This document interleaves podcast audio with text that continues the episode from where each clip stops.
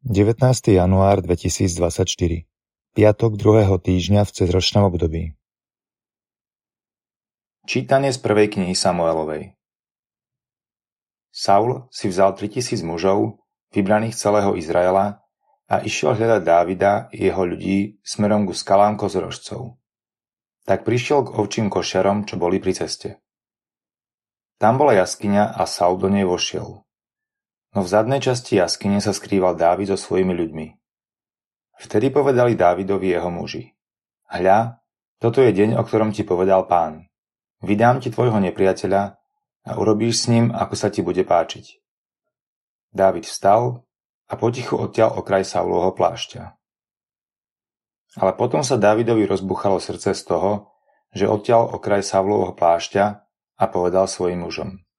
Nech mi je pán milostivý aby som to neurobil svojmu pánovi, pánovmu pomazanému, aby som nesiahol naň svojou rukou, lebo on je pánov pomazaný. Týmito slovami Dávid zadržal svojich mužov a nedovolil im vrhnúť sa na Saula. Saul vyšiel z jaskyne a pokračoval v ceste.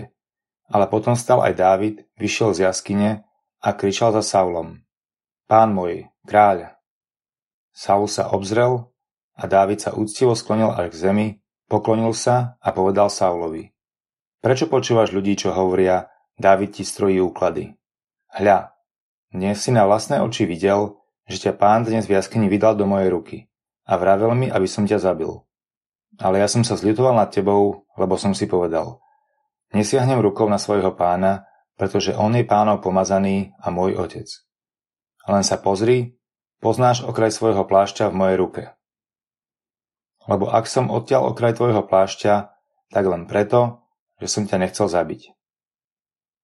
Vidíš, nie je vo mne zlosť ani neprávosť, a tak som sa ani neprevenil proti tebe. A ty mi číhaš na život, chceš ma zabiť. Nech pán rozsúdi medzi mnou a tebou, nech sa pán pomstí na tebe za mňa, no moja ruka na teba nesiahne. Ako hovorí aj staré príslovie, od zločincov vychádza zločin.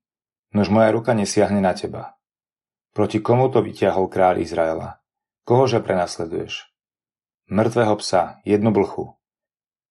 Pán je sudcom a nech súdi medzi mnou a tebou. Nech vidí, nech rozhodne môj spor a nech ma vyslobodí z tvojej ruky.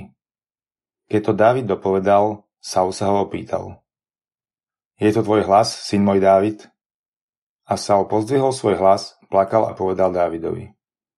Ty si spravodlivejší ako ja. Ty si mi preukázal dobro a ja som sa ti zlom odplatil. Dnes si ukázal, aké dobro si mi urobil, lebo pán ma vydal do tvojej ruky a nezabil si ma. Veď kto prepustí svojho nepriateľa dobrou cestou, keď sa s ním stretne. Nech ti pán odplatí dobro, ktoré si mi dnes preukázal.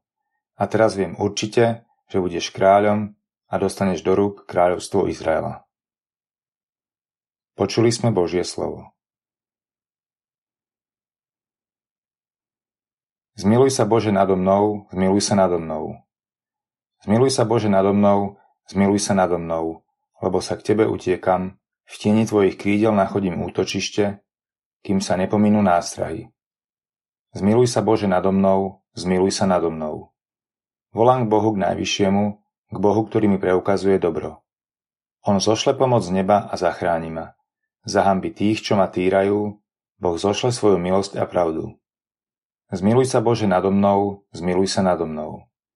Bože, vznie sa nad nebesia a Tvoja sláva nech je nad celou zemou. Lebo až po nebesia siaha Tvoje milosrdenstvo a Tvoja vernosť až po oblaky.